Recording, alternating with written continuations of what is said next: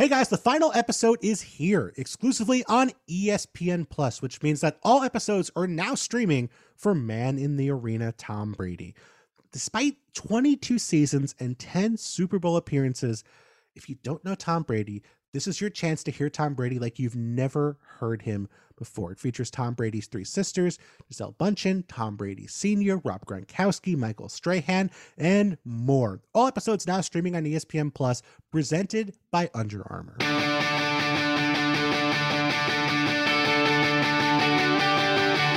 Hey guys, welcome back to another episode of the Bill Barnwell Show. I'm Bill Barnwell.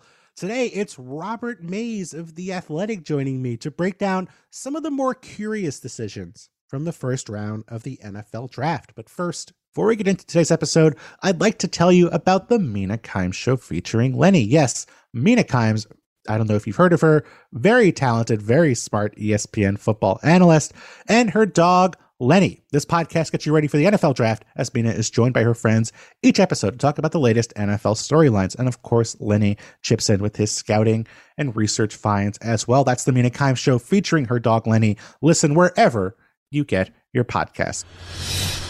All right, joining me now here on the Bill Barnwell Show, as promised, a regular contributor to my life.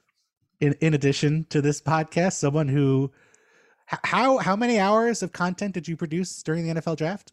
It was a lot. We did eight and a half live hours, I think, on Thursday and Friday, and then I was I was traveling Saturday, so Lindsay handled the podcast with those two guys, which was great, and I appreciate her deeply and then I did an hour long show with Nate yesterday. It, it, was actually really fun, and with the draft especially, none of it sinks in. So after the draft was over on Thursday, I went back to my hotel and I was playing blackjack with one of my friends. And I sat down next to a guy and we, started having conversations. Like, yeah, I like the show. And I was like, oh, thank you so much. And he was a Lions fan. He's like, how do you think our draft went? And I was like, oh, you know, you guys got Jameson Williams, right? Like that's good. And you know, you trade up to get him, but you know, it's you're a really good player. I'm sure that's going to work out well. And I just forgot they had drafted Aidan Hutchinson, Aidan Hutchinson with the second overall pick.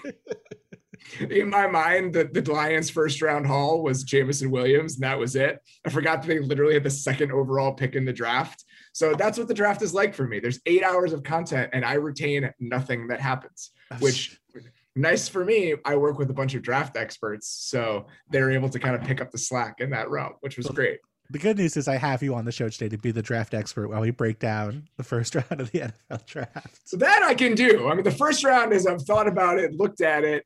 I've retained some of the information since. Okay, I'm not going to quiz you on on who got drafted. That is not part of what we're doing today on the show. Oh, thank God. by the way, by the way, this is Robert Mays of the Athletic. In case you did not know already, uh, Mays, we're going to talk about some of the more controversial decisions from the first round, and yes. I think I, I think the easiest place to do that is to start with the first overall pick, where for months, Aidan Hutchinson was the prohibitive favorite to be the first overall pick. And then, like in the last 10 days, things changed. Travon Walker, the prohibitive favorite by the time we got to draft day, and Travon Walker, the first overall pick by the Jacksonville Jaguars. And you guys had a, I believe, a pretty long conversation on your live stream about the idea of drafting Travon Walker, knowing that you need him to be more than the player you've seen to justify being the first overall pick. It's an experiment in the idea of drafting for upside versus drafting for production. I mean, you look at Aidan Hutchinson, you look at Travon Walker, they're on opposite ends of the spectrum. I'm not saying Hutchinson, Aidan Hutchinson has no upside. I mean, he's a better athlete than he was framed as in the process by some people. If you look at sure. some of his testing numbers, it's been said a million times, and Dayton said this multiple times. We were talking about it. His three cone time is better than Von Miller's. You know, he has some change of direction ability, and he is a pretty good athlete. Mm-hmm. But Travon Walker is Travon Walker is probably. I, I, think Myles Garrett is probably number one. If we were going back through, let's say over the last decade, when okay. it came to pass rushers and overall their physical profile, length, explosion, size. You know, he's 275. He's got crazy long arms. Mm-hmm. Ran a four, 40 in the four fives. It, every jumping number that you would want. Myles Garrett is in that conversation as a 275 guy too. That's mm-hmm. really it. I mean, they're in their own range in terms of physical talent. The difference is Myles Garrett had like 30 sacks in college, and Travon Walker did nothing. And you're well, me- hold on, hold on. You're going to get some angry messages. Travon Walker did not do nothing, but he did not do what Myles Garrett did. his production is so far on the other end of the spectrum. Sure. If you're we're talking about defensive ends, pass rushers, drafted in at number one and even in the top three. Mina tweeted this right around when I had been looking it up, which I thought was funny. Those guys, when you talk about sacks and tackles for loss, their sack numbers typically over the course of a career, whether it's Myles Garrett, Mario Williams, even a guy like Jadeveon Clowney, who had double digit sacks his second year at South Carolina, it's like 25 to 30 career sacks over three seasons and about 80 combined tackles for loss and sacks. Mhm. Travon Walker isn't even in that zip code. He is so far away from the guys who typically get drafted at the top of the draft or within the top three. You're betting on an outlier. And not that many guys have had that little production and ended up being really good NFL players. Danielle Hunter is the example people people kept coming back to. Mhm. Danielle Hunter was a third round pick for a reason. Yeah. And the, the guy that I think is the most comparable and the one that you're really hoping is the track that Travon Walker ends up following is Rashan Gary. Mhm. Rashan Gary was a traits guy. He went in the top half of the first round. It took a while, but Rashan Gary was, according to PFF, the most productive pass runner, pass rusher on a per snap basis in the NFL last year. Mhm. So that's what you're betting on. That's a thin window. Yeah. And that- that's a tiny band where we're saying, oh, if he's like this one guy, this will work out. And especially for a team like the Jags, who there are no players that the Jaguars have drafted in the first two rounds outside of Cam Robinson since 2014. Mhm. From 2014 through 2019, I want to say. Yep. All the guys that their rookie contracts have ended. Cam Robinson is the only player still on the roster. Mhm. At a certain point, it's not even about hitting with those players, it's about retaining them. I don't need all pros. I just need a guy who's going to still be on the team. Mhm. And Travon Walker is not that sort of bet. Aidan Hutchinson probably would have been. And I think that's why it's such an interesting conversation. Okay, but if you're the Jacksonville Jaguars, I think you have two arguments here. Number one, that was not Doug Pederson. That was Gus Bradley. That was uh, Doug Marrone. That was Urban Meyer. Hopefully, things are different now. And, and I think the second part of that is like, if if you can't do this, if you can't take the players you draft and count on making them better, you're screwed anyway. Like, there's no point. You're, you're gonna you're gonna lose no matter what. So But that's still, it's a, such a bigger projection. And there's so much more development necessary than some of the other guys they could have taken with the first overall pick. It's you're really betting on your coaching more with Travon Walker than you are with some of the other guys that were available. Yeah, I mean, you're you're getting handed an, incredible piece of clay. I mean, the athletic numbers, like you said, are just out of this world for Travon Walker. But I I guess let me ask you this: How much development does he have to make as a pass rusher? Whether you want to say in terms of his ability, in terms of his numbers, what does Travon Walker's first four years have to look like for the Jaguars to feel like they made the right decision here? I think it's about opportunity first and foremost. He wasn't used as a pure pass rusher that often within that Georgia scheme, where he's lined up not even you know as an outside six, outside six technique as often, nearly as often as some of these other guys were. But even on a percentage basis, he doesn't have much of a plan. He's not refined in that area. He's and he will be a good run defender. He'll be a plus run defender from day one hmm. because of the way he plays, because of the length, all of those things. But with a number one overall pick, there's not much solace in. He'll be a good run defender from day one. I, if I were doing this, if I were the Jags, if I were Doug Pederson, Trent Baalke, it wouldn't have been a conversation between Aidan Hutchinson and Travon Walker with the number one pick. I just wouldn't have franchise tagged Cam Robinson and I would have taken one of the tackles and never thought about it again. Ah. But wouldn't you rather have Cam Robinson and Travon Walker than Ikem Ekwonu and I don't know whoever they would have signed in free agency as a pass rusher? For one year. I mean, For you one- give one year of Cam Robinson. I don't know if he'll be on the team next year. They they re-signed him. Did he sign an extension? He signed a three-year, fifty-one million dollar extension. When was this? Uh, it was it was last week. There was this thing called the NFL draft happening. Maybe you were busy. I I, I was you know not at the draft, so I was able to see things from the broader perspective. I was not caught up in Las Vegas uh, playing blackjack. Uh, 18 million a year, three years, 54 million, signed on April 27th. I'm sorry. The last time I, I was looking, I spent like my life on Arlads over the last two weeks, and the, the, little FP in black Yep. ink was next to his name I know, I know, stretch. So I know exactly what you mean, and I have made that mistake before. But yeah, they, so they they did end up resigning him. But again, he's not like it's not like they're re-signing him and they're bringing back Trent Williams. Like they're bringing back a guy who is a passable left tackle. Like I, I you you pay closer attention to stuff than I do. I've never got the vibe that he was, you know, a, a, a even above average NFL left tackle. Serviceable i think is the right way to put it. It still says fp on this site. Somebody needs to get their stuff together because this is not my fault. I'm, I'm blaming someone else for this. This this is not the r lads criticism podcast Mays. This is about the nfl draft here.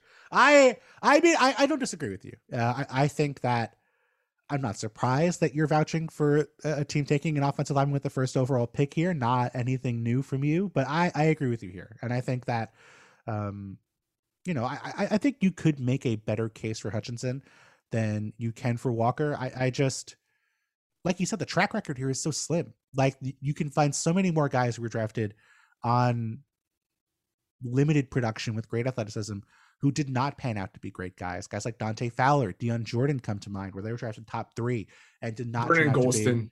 Vernon Gholston.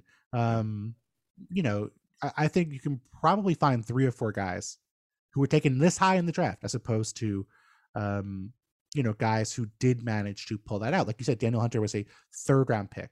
Um, and, and i think to be honest the jags would have preferred to trade out of this pick. I just don't think there was anybody who wanted to make that trade up for anything that would have been seen as more than an insult to move up to number one. So i think you know part of, of rebuilding is getting the right number one pick at the right time. We thought that was the case last year with the jags but um, you know i i think that this was not the right year to have the first overall pick. No, it, it, certainly wasn't. And there's certain definitely no trade market for that spot because why would it matter? Who would pay to come up for it when in some order, probably the same, the first seven picks mm-hmm. at least are guys that were graded in the same range. you look at what the Giants did, I think that's a perfect example oh, where, where they flipped the picks, right? Everyone expected them to go with the tackle at five and then figure out what was going to happen at seven. But because they were happy with both of those guys and knew they would take either one of the tackles, they took the pass rusher first. So I think that's indicative of the fact that they had those tackles probably ranked very similarly. And that's where that range of players, probably at seven, right before Drake London gets picked, is where that top tier of players sat. So if every guy from one through seven is some version of the same guy, who has any interest in trading for the number one pick? Mm-hmm. It's just so nice to feel like I'm not angry at the New York Giants after the first round of the NFL draft. It's a new feeling for me, and it's just really pleasant. You know, it just well, feels... it lasted around. I mean, uh, you know what? If if taking uh, Wan'Dale Robinson means they're going to make smart moves at five and seven, I'm okay with that. Like, like it, the, the reverse was true in years past, and it was not any fun. I we did a show yesterday that we recorded for today. Me and Nate did, and we were trying to figure out what lessons we could learn. I always love doing this exercise. When the draft ends, you're a you big lesson guy. I love lessons. I love learning. When you look, I, I draft projecting the draft, understanding which drafts are good, which drafts are bad is very difficult. I understand that you know, we can look at process and trades up and all that stuff, and that's a, a reasonably good way to look at it. But my favorite thing after the draft ends is to look at a class and try to listen to what a team is telling us by the players that they drafted. Sure. And I couldn't do it for the Giants. I had no idea because there's there's no through line between the players. With the first get two, with the guys they picked at five and 7 mm-hmm. those are we are starting over. These are franchise cornerstones. We have a tackle, we have a pass rusher. Yep. If there are five guys under contract on the 2023 Giants that are on the team right now, these are two good guys to start with and then they picked a five eight receiver later in the draft. it, it just doesn't it doesn't compute with the other moves they made in the first round. He could end up being fine, but it was difficult for me to find a theme to the New York Giants draft because one of these things is not like the other when I if mean, you look at their picks. I mean, the good news is the Giants don't have a gadget receiver uh, who they acquired a year ago, who they're trying to now trade for pennies on the dollar. But I'll take him for pennies on the dollar. By the way, yeah. in Chicago, I'll take him right now. Yeah, that's the thing. I mean you remember how how dramatically um, Brandon Beane and Sean McDermott turned over that Buffalo roster they inherited. Like I I think I might be wrong here. I believe within three years, the only player left they had inherited was Shaq Lawson, who was on on a first round pick deal. I think Dion Dawkins as well. Dion Dawkins. Uh, well. May so uh, Brian Daboll told me a story once. I was at Bill's training camp and we were talking about the ways that they were building around Josh Allen, and this was going into Actually, it wasn't training camp. It was during the season in 2018. Whatever, 2018, I think. No, I'm going to get this wrong.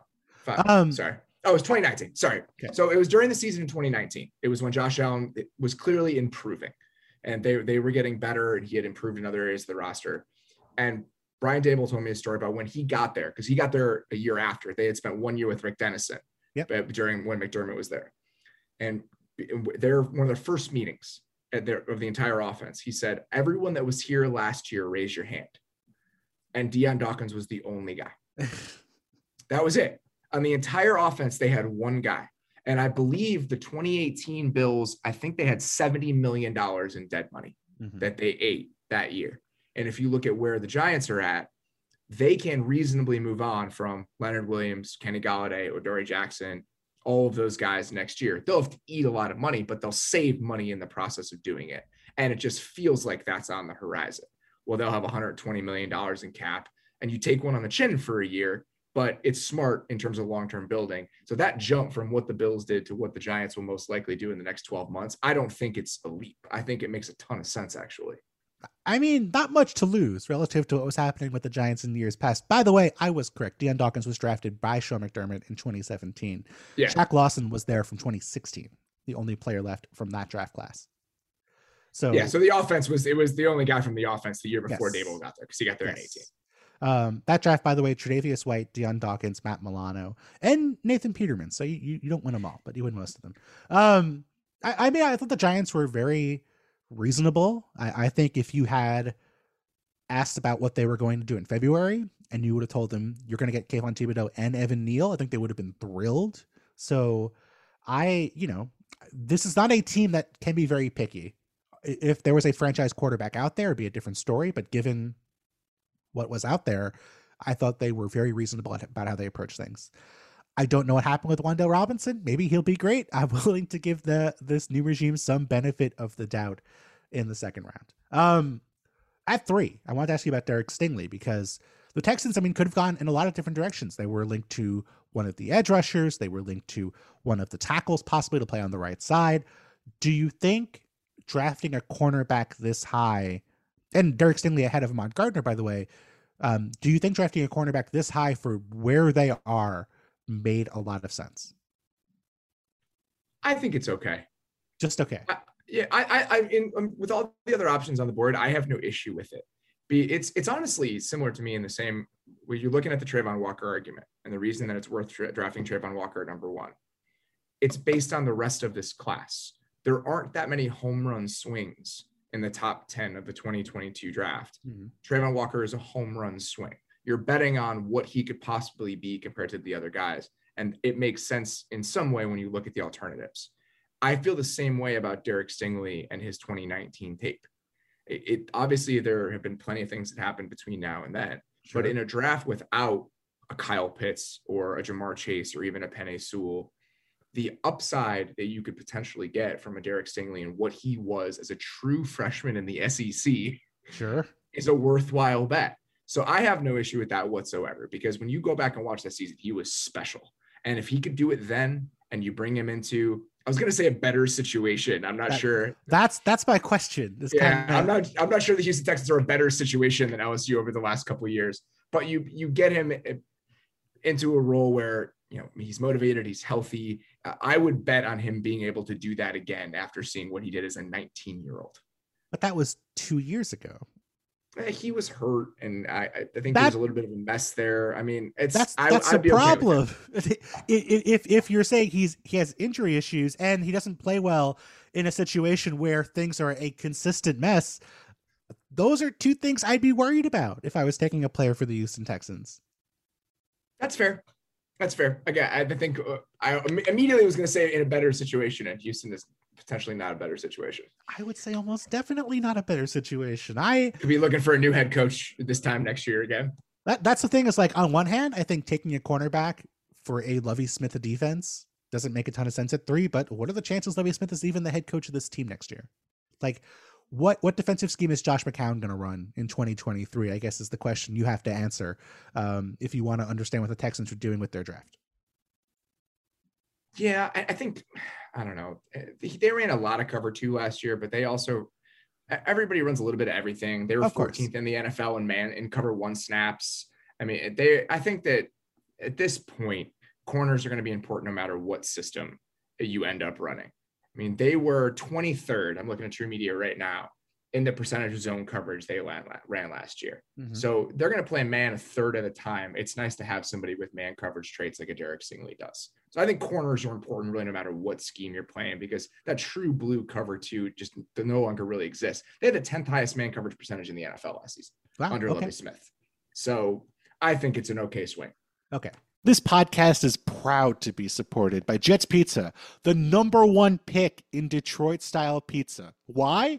It's simple. Jets is better with the thickest, crispiest, cheesiest Detroit style pizza in the country.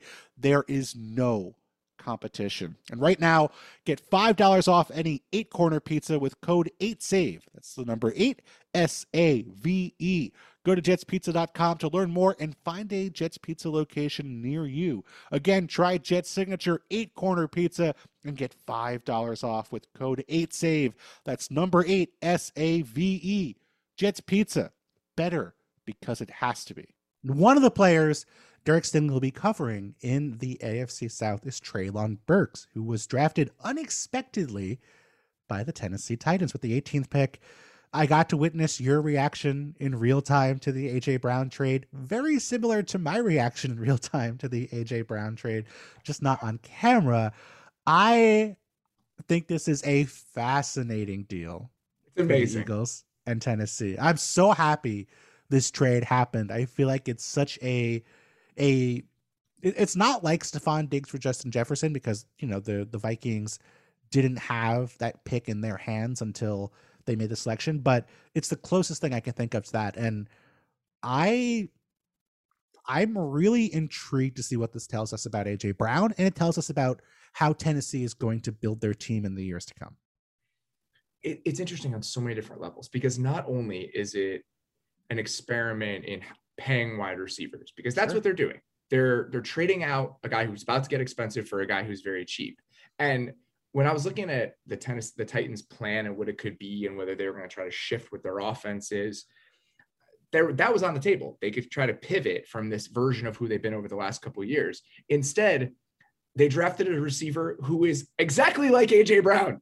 They dra- a guy who has been compared to him several different times throughout the process. So they're not trying to change anything. They're just trying to get cheaper. That was the only thing they were trying to do by swapping out Treylon Burks for AJ Brown. And I just think that's so interesting when you look at it that way.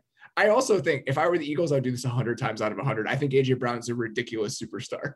Oh yeah, and I mean, I think the funny part about all this is like we were talking with the Eagles drafting a wide receiver in the first round, and I'm like, I'm thinking, I'm like, well, they drafted JJ Arcega-Whiteside in the second round, they drafted Jalen Reagor in the first round, they drafted Nelson Agholor in the first round a few years ago under Howie. Um, they took DeVonta Smith, who has was pretty exciting as a rookie, but like, what would lead you to believe that they are experts on drafting wide receivers in the first round? Like, like if anyone's going to take a sure thing, wouldn't it be the Eagles who I think outside of Dallas Goedert, they don't have a single player um, in terms of their weapons who was on anything more than either the rookie deal or the minimum. Um, you know, like if any team could afford it, if any team had the draft capital to pull it off, if any team had the the argument for, hey, let's take the sure thing instead of the the major question mark, I think the Eagles were the perfect team to make that decision. we talked about this on the show we did a couple weeks ago about the 2016 draft and how the only real player pick for player trade was multiple first round picks that were involved that worked out was Jalen Ramsey. Yep. And Jalen Ramsey was traded when he was 24 years old, maybe a little, even a little bit younger. And it, that was for two first round picks. They extended him immediately. There was no runway. They were getting that thing done. They knew he was going to be around. The Mhm. Eagles, Albert Breer reported this today. They needed that deal in place before they were willing to make the trade. Yes. The deal is in place. He comes. It's for one first round pick. AJ Brown is 24 years old. Mm-hmm. And I don't, I know, not only love it because of that and all of those factors, I think there's several other things. One, I love the pairing with DeVonta Smith. Stylistically, they're so different, the ways that they're built, what they're good at. Now you're asking DeVonta Smith to be a supercharged number two receiver rather than being your true blue number one receiver. And I think based on his limitations physically, that's a perfect role for him in the NFL. Mm-hmm. I also just think the way that teams are going schematically on defense, having that guy who's a YAC monster all of the time, mm-hmm. who you can just spit the ball out to and create instant offense, no matter who your quarterback is, is such a weapon. It is so important to have a guy like that. And now they do. I, so many different layers to it. I love it for Philadelphia. And I just, part of me thinks, am I losing my mind? Like, does that not everyone think that AJ Brown is like one of the 10 most valuable players in the league right now that's not a quarterback? Because I think it's pretty obvious as a 24 year old receiver, even with this contract extension, it's not a long list of guys that aren't quarterbacks in the NFL that I'd rather have than AJ Brown. I posted about it. I like did a comparison between him and I think it was Cooper Kupp and Justin Jefferson. And half the comments were like, of course he's just as good as them. What are you talking about? And the other half were, there's no way he's as good as them. What are you talking about? Which is usually a good sign um, that the comparison is is is interesting enough to talk about. I I think he's a superstar. I 100% agree. I I don't know if he's going to get the the targets you would need to put up like a crazy season. Um, which is a bummer because I just listed him as the number one receiver to have a crazy season over the next few years. Um, and he just left Tennessee where he was they were not throwing the ball a lot for an Eagles team that might throw the ball even less. But I I, I guess I don't know. I mean, do you think the Eagles come out next year and run the same offense they were running during the second half of 2021 when Jalen Hurts was healthy, or do you think they run a more balanced offense and challenge Jalen Hurts to be, you know, run a a more pass heavy attack than we saw in 2021?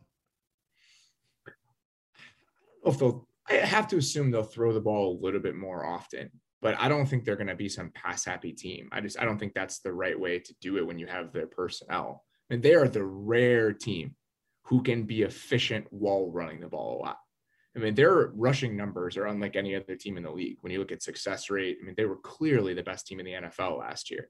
I, am pretty sure they finished number one in EPA per rush. Mm-hmm. And the Colts were in that general range, but that's because Jonathan Taylor's hitting 500 foot home yeah. runs once every two games. Right. And the Eagles didn't need that. The Eagles aren't getting a bunch of 70 yard touchdowns to inflate those numbers. Mm-hmm. So I think leaning on that as still the bedrock of your identity on offense and then folding in those YAC opportunities for AJ Brown and just giving him just easy buckets, easy yeah. buckets for your quarterback. That's how I would do it. I mean, that's exactly how Tennessee built it. It obviously won't be the same you know, they're the Eagles are in shotgun 75% of the time. The Titans were under center 75% of the time. The structure of the offense can't be the same as it was. Mm-hmm. But I think that general philosophy of we're a running team, this is going to be a complement off of it because it's easy offense. Having a number one receiver that gives you easy offense is just, it's such a weapon. And I think as teams play more shell coverage, as teams shift the ways that their defenses are structured in the NFL, these guys are only going to get more valuable.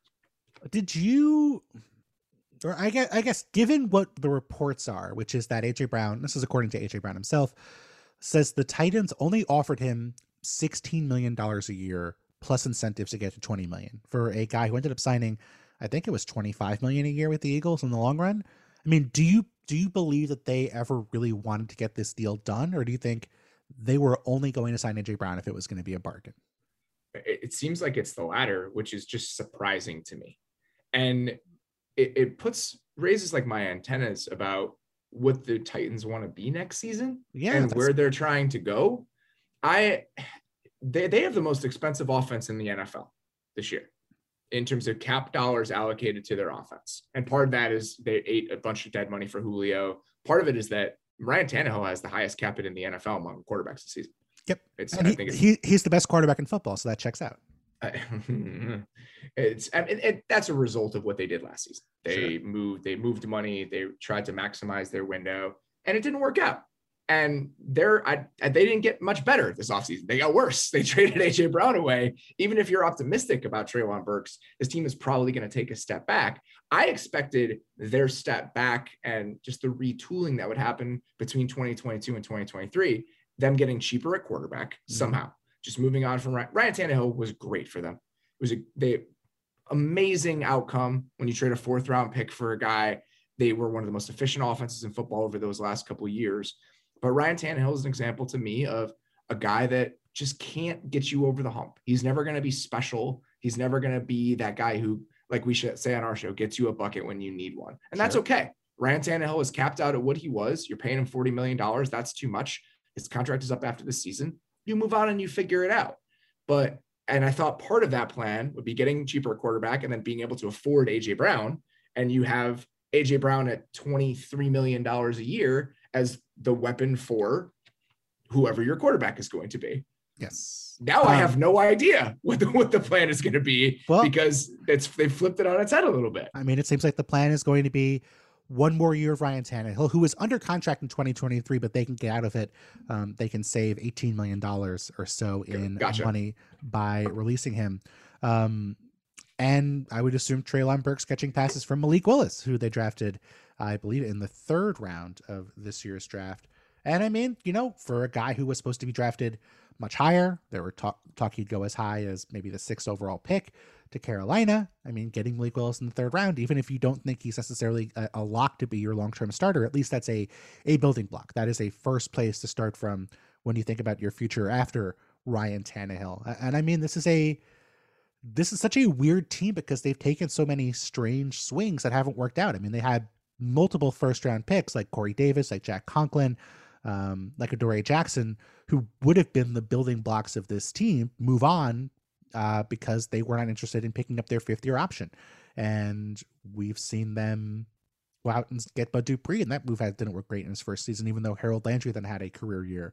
Um, we saw them send a second round pick for Julio Jones on a, a trade that turned out to be terrible. They went out and got Robert Woods in the cheap, which I think is a much better move. But like they're they have a veteran core that is talented, but even as the one seed this year, I mean, it, it never felt like they were a team you would count on, even with home field advantage, to beat the Chiefs or beat the Bills in the postseason. And I think that's the concerning thing because if that core couldn't do it a year ago, what is a lesser core going to do in 2022? what I thought about them last year. I I thought their core was not as good as it was in 2020. So if a lesser core in 2020 couldn't get it done, why would they would be able to get it done in 2021? And they lucked into the one seed and all that. But it's it's a similar conversation to the one I had for most of last season and going into last season. I just didn't understand why the 2021 Titans would be a more dangerous team than the 2020 Titans. And even if their record was very good, they weren't as dangerous. Their offense was not nearly as efficient. They weren't the machine that they had been at times for the previous two seasons. And now I think it's even a more pronounced version of that, a more pronounced version of that same conversation about why would we expect more results. And I, I just feel like this team, this version of who the Titans are, Mhm. has probably run its course. Oof. And I just, I just don't know. And that's okay. They're de- I mean, I'm, I'm talking about mostly on offense. Mhm. I think their defense, I loved watching their defense last year. I thought that they had some young pieces that were really good, but their offense is old and expensive. And I think its best days are behind them. And when your best days are being the most efficient offense in football for stretches, that can be okay. I just think it's probably time to change things up. And this is not how I expected them to do it necessarily. I I mean you at first you said the Titans lucked into the number one seed, and then you said they've run their course on offense. So you're going to get some angry messages, I think, from Tennessee fans possibly after they listen to this podcast. I would not say either of those things. They earned the number one seed. It, nothing to do with the Bills somehow losing to the Jaguars uh, inexplicably.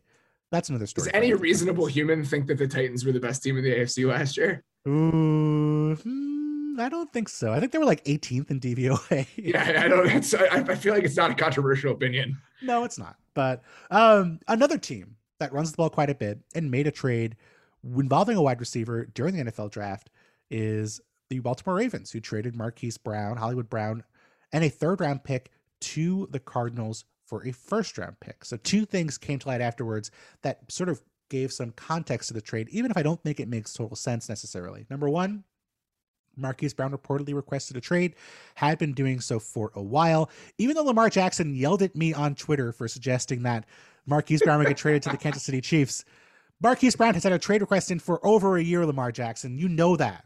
Don't troll me on Twitter. I will block you if I have to.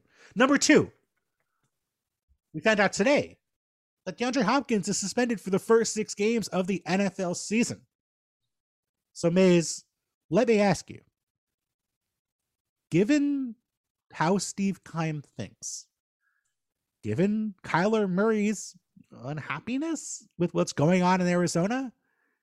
Do you think you can justify this trade of sending a first round pick for a third rounder and Hollywood Brown? No. okay, can you give me a, a, a, a bit more detail than no? I just think that Hollywood Brown is look what AJ Brown just got traded for. Sure.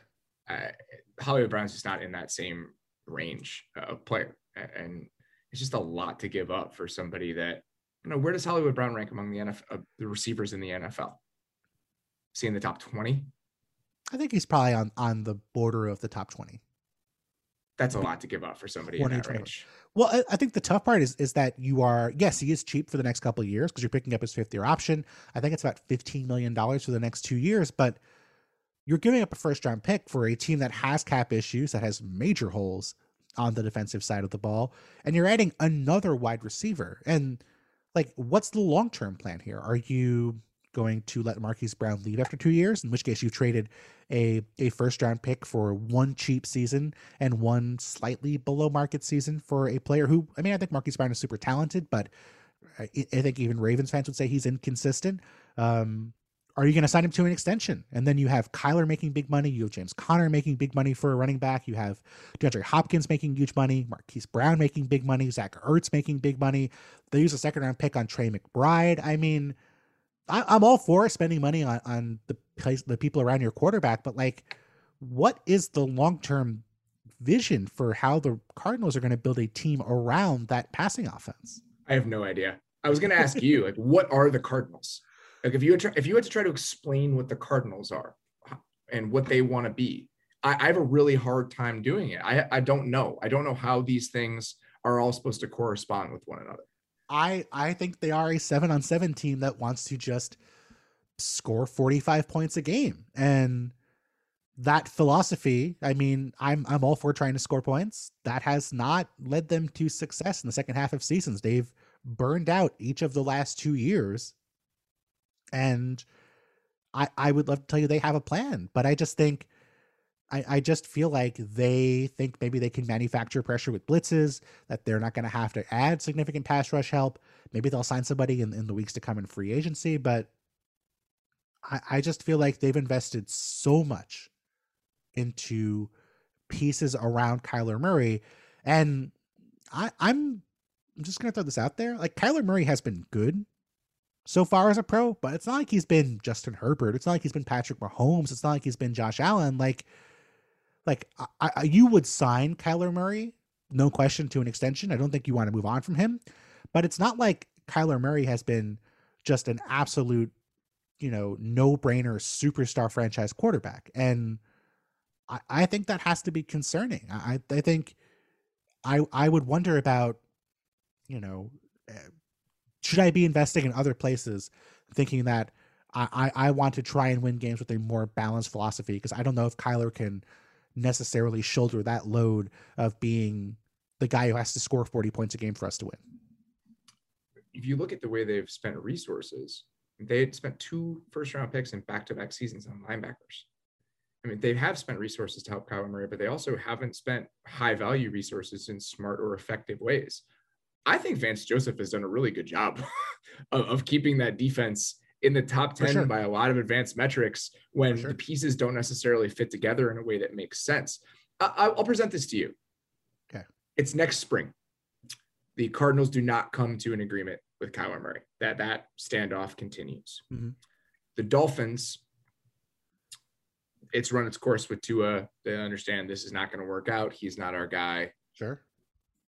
What would if you were the Dolphins, and I they they have it because they have an extra first round pick next year. Actually, they have the Niners first round pick as well. Yeah, as so the, yeah, so they have two first round picks next year. Would you give up both of those first round picks and sign a market level extension for Kyler Murray next spring if you were the Dolphins? Oh boy, Stephen Ross thinks differently than I do. Uh, I, I, I guess it depends on if you think you can use those two first round picks to get a quarterback in the draft who is relatively cheap. But that's I, the problem is there's gonna be like eight teams trying to do that next year. That's yes, that is the tough part. So I I mean I, I wouldn't be opposed to it, but I think you have to be realistic about what your roster construction is going to be. Like you have to protect Kyler Murray. You can't have him running for his life.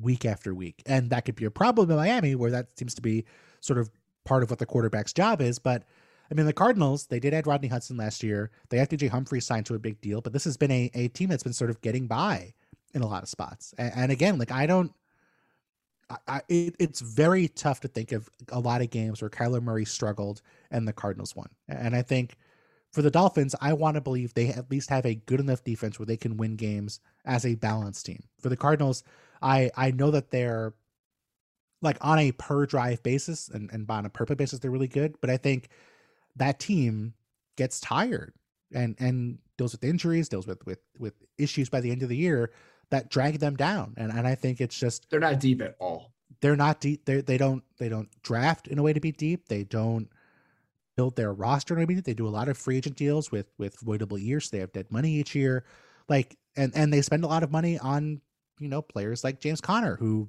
I love James Conner. He has a great story, but that's not a great way to run your team. Um, Think about how old their free agent signings have been over the last few years. The players that they've gone out to get on purpose. JJ Watt, even, sure. even trading for Rodney Hudson, yep. trading for Zach Ertz. It's a team that has invested in players that are in their 30s for the most part. And James Conner is definitely in his 30s by running back years. Yeah. So it's just a difficult way to build a team. And if they want to be a seven on seven team, that's fine. But the Rams get to play Aaron Donald in seven on seven. so if you want to construct your team that way, it's probably, and if you watched that playoff game last year, that's what it felt like. It felt oh. like they were a seven on seven team and the Rams still got Aaron Donald. It felt like it was a one on seven team because I felt like Kyler Murray was just running for his life against the Rams front seven.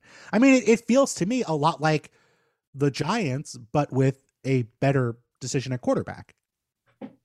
Yes. Well, I mean, they literally signed Will Hernandez this offseason to be like a stopgap starter for them at guard. So it's a very similar situation. And Justin Pugh is on this team. Mm-hmm. They're just going to get old Giants linemen. I forgot about that. and their their top pass rusher is Marcus Golden. So it all comes full circle. Um, finishing up here, a couple more decisions I wanted to ask you about. Um, let me head to I feel like the decision that I would be kicked off football Twitter if I argued with. I feel like everybody is in love with the Eagles trading up two spots to get Jordan Davis, moving up from 15 to 13. Is there any argument that can be made that it's not a good idea? They gave up a lot to do it. Yeah, that's part of it. They gave up a lot to only move up two spots. I, I think uh, Connor McQuiston, who uh, does some analytics work on Twitter, uh, he put up a, a, graphic about all of the pick for pick trades, uh, I think in the first round or in some range like that. And the Eagles gave up the most to make that move up two spots. When you, when you, consider some of the other deals in the first round, they gave up a ton. I'm looking at it right now.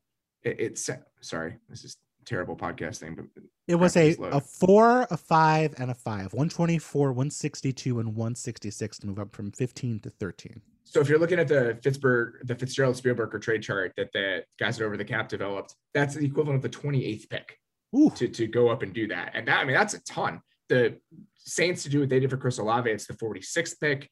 The Lions only gave up the 103rd pick to move up all the way to get Jameson Williams. Okay, can, we, all of the, can we talk about that really quick? Sure. Okay, so um, I feel like we're being very critical of Kwesi Adofo-Mensah but this is like this is someone who developed a trade chart years ago for the 49ers who became a general manager. Like for years, you know he made this trade chart and was looking what the Niners were doing and just thinking, "Oh, you got to trade down, you got to trade down." And finally he gets his chance and I feel like he just it, it was like that scene in Breaking Bad when Jesse leaves the uh, leaves the compound and just like drives away screaming. It was like that, but trading down for extra picks. I'm fine with the deal. They got they got an extra mean, they got 34. They got an extra third rounder out of it, an early third rounder out of it. I, am I'm, I'm fine with it. I'm just saying. I I guarantee he has thought more about draft pick value and done more research on draft pick value than the vast vast majority of GMs anywhere. It might not work out, yeah. but I feel like I feel like the Vikings felt pretty comfortable making that deal. I'll just say that. Well, much. that's why there's really no way for us to know. You know, the right. models that have been put together uh, I know that the Chase Stuart model is based on AV, which has its own issues. I think of course. definitely a better way to do it than the Jimmy Johnson chart, which is 30 years old at this point. Mm-hmm. But I mean, there are teams everywhere that have their own proprietary models when sure. it comes to p- trade value. So when we see these deals, based on all of the conventional ways we have to understand the value of draft picks, we can judge them, right. but they have their own way of doing this. And I, sure. I think that it creates some opacity in terms of how we can understand what the value of those picks actually is to some of these teams. For sure. We have a language that is very imperfect that we know, and every other team has a language they know better than everyone else in the league. So I think just having that one shared language is imperfect, but that's the reality that, you know, even if you have your own model, you're going to talk to teams through a model that other teams are comfortable with. So that's usually going to be the Jimmy Johnson model. Yes, it's so funny that you're speaking one language to the rest of the teams, but you're speaking a completely different language in your own building, and you're projecting two different languages at the same time to the media when you're trying to explain what these trades are. It's just it's a very very strange game of telephone. Every single team is on the phone, like, yeah, this is a good deal, and then they have like like their hand on the receiver, and they're just laughing to themselves. Yeah, it's exactly right. It's exactly right. But, but I, every single team feels that way. So here's the, about the Jordan Davis deal, and I said this on our show today, and I'm I'm curious what you think about this. Okay. If you look at what the Eagles have done, sure, what the Jets did in this draft, mm-hmm. and then some conversations I've had with other people at other organizations that either work for the Eagles or have had similar thinking to the Eagles. Mm-hmm. I I have a theory, and it's it's a budding theory that some of the analytically driven teams around the NFL are starting to devalue picks like outside of the top 120. Okay. And they don't feel those picks are necessarily as valuable as maybe the conventional wisdom associated with the rest of the league does. Mm-hmm. And if you look at what the Eagles did in this draft, they essentially said, screw it with all those picks and use some of them to move to get Jordan Davis. Mm-hmm. The Jets did something similar. The Jets didn't really pick outside of the top 125, despite all of the picks they had coming into this draft. Yep. And so if you look at where, the, I mean, Joe Douglas worked for the Eagles. So it's I'm wondering if there's some sort of conversation happening in an analytical way inside Philadelphia's building. We're like, you know what? We're not really concerned with picks outside of a certain range. We would rather use those as ammunition to go up and get premium players. Yeah, I mean, I think it's defensible. Certainly, those picks are not super valuable. I mean, how many fourth rounders did the Ravens have this year? Six. They had six.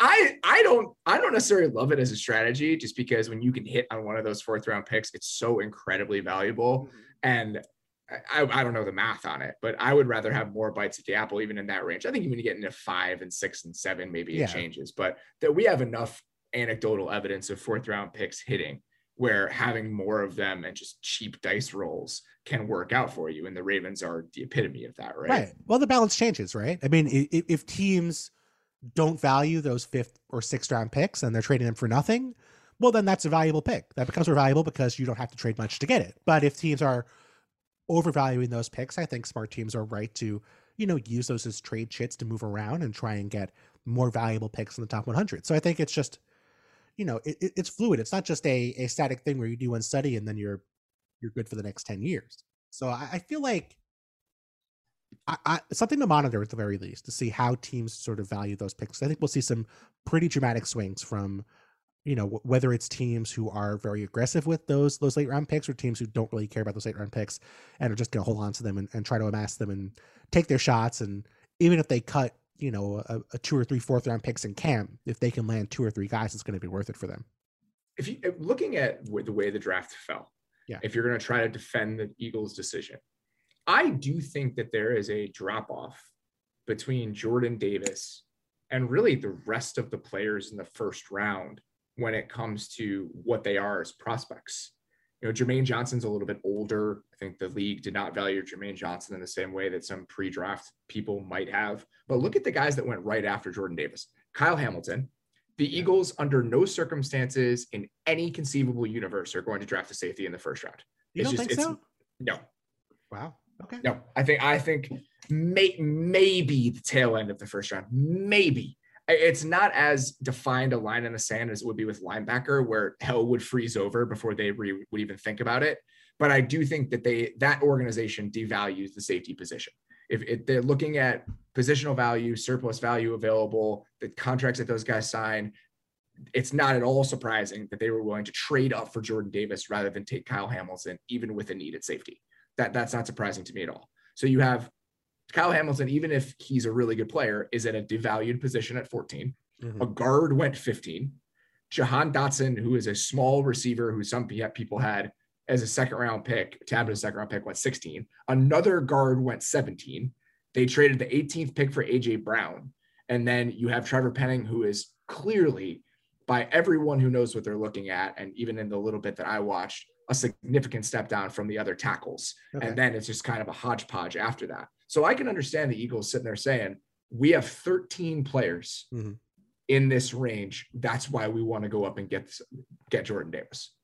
I, I don't agree with you that the Eagles don't value safeties. I, I think that they have valued them recently, but think about their Super Bowl team. They had Malcolm Jenkins on a significant deal. They had uh, Rodney McLeod, uh, Rodney McLeod on, on, on a on a free agent deal. I I, I, I believe that if they had not been able to trade up and the Ravens had taken Jordan Davis at 13, I think they would have taken Kyle Hamilton at 14. Maybe. What, what do you, it, what do you think? What do you think they would have done if they couldn't trade up to get Jordan Davis? It's a great question. I don't I don't know. I maybe they would have taken Kyle Hamilton, but I there's a difference between taking a player in the first round and being able to being willing to spend a little bit in free agency on that mm. player. I, I think the Eagles believe there are always safeties available you can always find safeties through some avenue. And that tends to be true. In nearly every free agent class, there's a couple safeties sure. that end up getting signed to significant money. That is not the case with difference makers on either line for the most part. I think it's harder to find high end offensive and defensive linemen than it is to find high end safeties in free agency. And I think the Eagles would agree with that. I agree. But couldn't you make the case that Jordan Davis as of right now, we'll see what happens with him as a pro, is a absolute freak athlete. I mean, we can't leave that aside, but like, does he profile as someone who's going to be a, a difference maker as a pass rusher? Probably not. Like, I think we're he, changing the way we think we talk and think about those players up front. I I agree, but you can have pass value and not be a pure pass rusher. Sure, I agree. If you can too. steal gaps back, and that's how the Eagles want to play. Mm-hmm. I think you can make an argument that Jordan Davis has as much value to the Eagles passing game as Javon Hargrave, who is probably the second best interior pass rusher in the league right now. You can make that argument. You can make that argument for what the way the Eagles want to play and the value he can provide their defense, even if he's never going to be somebody who gets more than two and a half sacks, three sacks a year. I mean, yes, I agree, and, and the league is changing for sure. But I, you can I make an argument that guy's not worth taking at 13, though. That that's you, you can find that guy later in the draft. Like like the Rams had guys like A'Shawn Robinson, Sebastian Joseph Day, and Sebastian Joseph Day. Like I I think if if Jordan Davis is just that guy, I I feel like the the certainty with which everyone has said, "Oh, what a great move! They got this guy." He's not the same sort of player and in totally different circumstances. But remember how sure people were that Andre Dillard was a great move to move up two spots and get a few years ago. Like yeah. we're we're a little too cocky about how much we know about filling a hole and getting the right guy with a little trade up like this. I I, I agree with you. Uh, in in almost in most situations, I, I'm totally with that. I think that the certainty p- teams have about players is often misguided. I think it, going back to the conversations we've had about other players in the top half of the first round, Travon Walker, Derek Stingley, the ceiling with Jordan Davis is astronomically high. yes. It is just it's unbelievable. Yes. He is there is there has never been a human being at the NFL combine like Jordan Davis. That's not an exaggeration. There has never been someone like him. And I think that's why it's kind of what I was saying about the players behind him. Mm-hmm. If it were not certain about evaluations and all of that, there is a defined and indisputable gap between sure. what Jordan Davis is as an athlete and the players that were picked behind him in the first round. One of his 10 most uh, significant comps on mock draftable is Bilal Nichols. So I guess if the Eagles get Bilal Nichols, that'll be a success for them. Listen, I love Bilal Nichols. Bilal Nichols is one of the few things I've had to hang my hat on over the last five years. Do you have any Bears thoughts to finish up? It's it's disappointing to have to kind of resign yourself to I understand going and getting two players from the secondary in the first two rounds because there are no players on the team. They are so, so the roster is so barren, and I you can go any direction. I think it's really hard, even if you can defend the first and second round picks and not getting any help from your quarterback after not doing much to help your quarterback in free agency, mm-hmm. it's really difficult to defend drafting a 25 year old kick returner without a lot of college production in the third round when there were still players on the board. It, it's he, obviously he tested well, he's fast, but other than that, there just aren't a lot of things that point to him being a successful NFL player when you have guys like David Bell, right? Mm-hmm. David Bell in the third round or Jalen Tolbert in the third round, the ceiling is decidedly lower than it is with somebody who runs a 4-3 140 theoretically. But we've seen so many times recent years over the past decade or so that we overrate testing mm-hmm. for receivers, especially guys who can play inside. And so if they just had somebody who could be a reliable, steady presence, and I think David Bell's going to play for the Browns this year. I do. Right? I think he's going to be he's going to replace Jarvis Landry. He's going to get snaps for that. I think Jalen Tolbert is probably going to be able to come in and play in three receiver sets for the Cowboys this year. And the, the Bears don't have any playable receivers outside of Byron Pringle and, and uh, Darnell Mooney. That's mm-hmm. it. And think about how those guys are built. I would have loved someone who was just a more traditional body that could go out there and play the position and just give your quarterback somebody to throw to. Jarvis Landry still available in free agency. I mean, there, there are still moves to potentially be made to add help. I, this is such a good a reminder of what happens when there is misalignment between how the team is built and who's in charge. Mm-hmm. When you come in after another regime has traded a first round pick for a quarterback, even if you believe in that quarterback, you are not incentivized to leverage the rest of your team building plan to stretch yourself too thin to help that quarterback succeed. And they were already in a hole. There's a reason that Ryan Pace turned six picks into 11 picks and just said, I want as many of these sixth and seventh round rolls of the dice as I possibly can have because we have no cheap players on this team. Mm-hmm. Eh, there's such an, an, un, an, unbalanced aspect of this with how they're trying to build this thing. So I think that you can see it two ways. He's digging himself out of a hole. He's doing everything he can to dig himself out of a hole. There's no reason to go out of your way to help the quarterback to throw off the rest of that plan. But I do think the 25 year old receiver they drafted in the third round fits neither of the plans they're trying to fulfill. Or drafting a punter in the seventh round, perhaps? A seventh round pick for a punter, I, am okay with. But of teams spent fourth round picks on punters this year. But those teams are in slightly different circumstances than the Chicago. I, I think I think a seventh round pick when you got 11 picks drafted using one on a punter is okay. You that, mentioned that I have no concern with. You mentioned the Bears were in a hole. I'm afraid Justin Fields might be buried in that hole behind this offensive line for most of 2022. I, I, I, I just it feels like a waste. It just feels like you you can't evaluate anything given the circumstances. Like even if you want to have a better idea of what Justin Fields is going to be, you're just not going to know if just if Justin Fields does not get better, if Justin Fields fails, it's heartbreaking as a Bears fan. Heartbreaking when you think about how important he was and them going up to get him and the, the quarterback misery that those people in Chicago have endured for decades. Mm-hmm. But if if you're Ryan Poles and Justin Fields fails, it's not your fault. Wasn't your pick.